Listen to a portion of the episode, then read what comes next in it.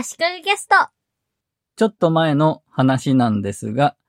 トイレの調子が悪くなって、それを自力で何とかしたという話です。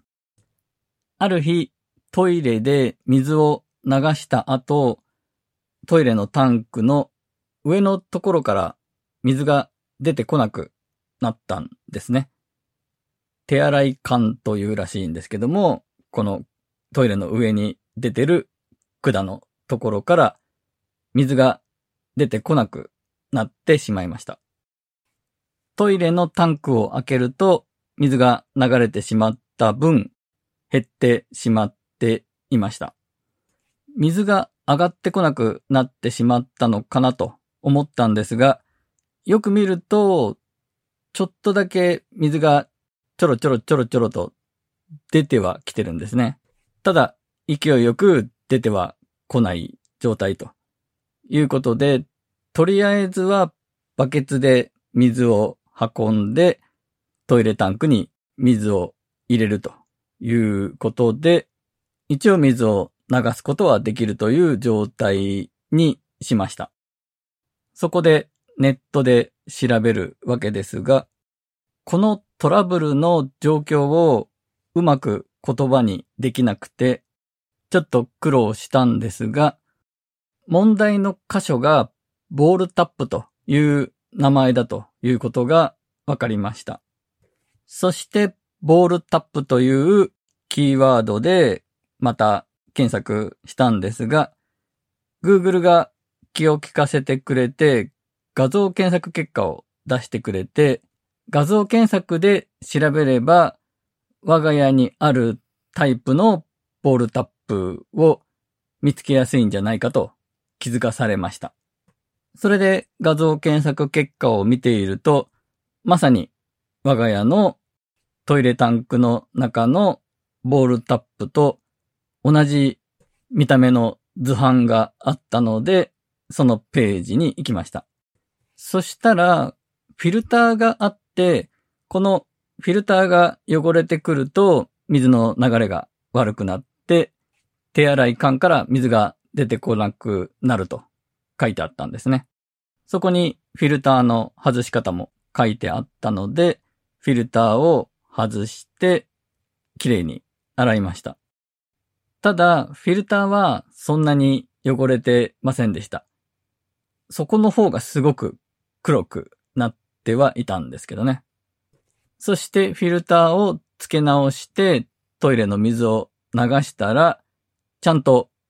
手洗い管のところから水が出てきて、めでたしめでたしと、その時は思いました。でも、その1回だけで、2回目からは、また手洗い管から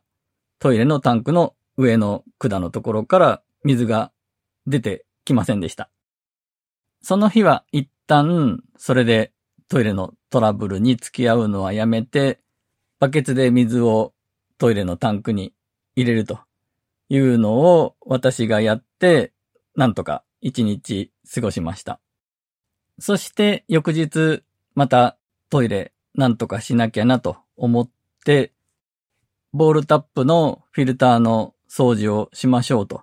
書いてあったページを見ると、スクロールしていくとその下にダイヤフラムというパーツが劣化しているというケースもあって、その場合、ダイヤフラムを交換したらいいよと書いてありました。そこでダイヤフラムを交換してみようと思ったんですが、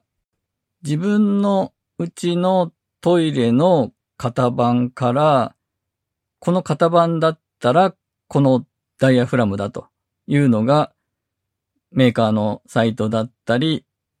Amazon のダイヤフラムの商品ページを見てもわからないんですね。トイレなんかそんなにしょっちゅう新しくするものでもないですし、かなり古い型番ということなんでしょうが、メーカーにちゃんといろんな細かいデータとかはあるんですが、これに合うダイヤフラムの型番はこれですとは書いてないんですね。ただ、メーカーのページをいろいろ見ていくと、このメーカーのトイレのダイヤフラムは2種類あって、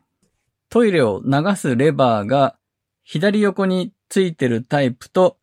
正面の右上についてるタイプとで違うらしいんですね。なので、我が家のタイプは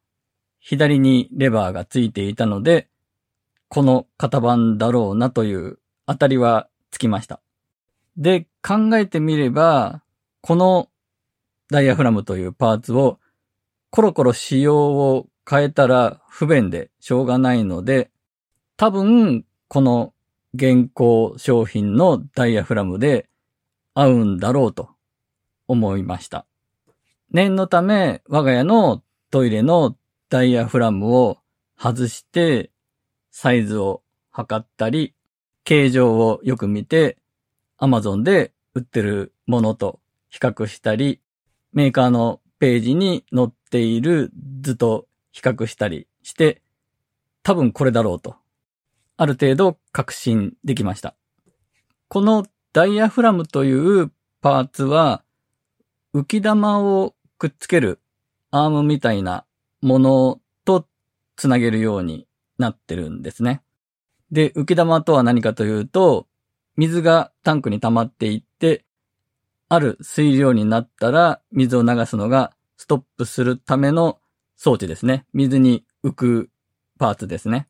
で、この浮き玉を置くポジション的なもので、レバーが左側にある場合、浮き玉が右側にあると。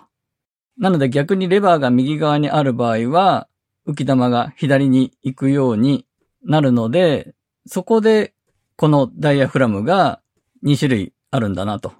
じゃあ、この形状で、この Amazon で売ってる、このダイヤフラムで間違いないなとも思ったので、注文しました。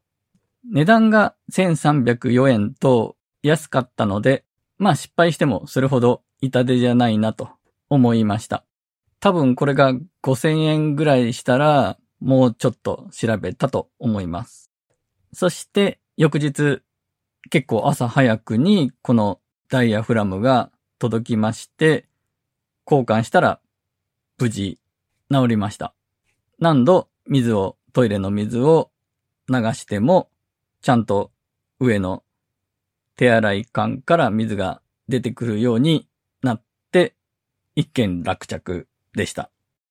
これ、水のトラブルの業者に頼んだら、結構お金かかったんだろうなと思って自分で解決したことで得した感がありました。ただ、何でもかんでもネットで調べて、何でもネットでパーツとかを購入できて、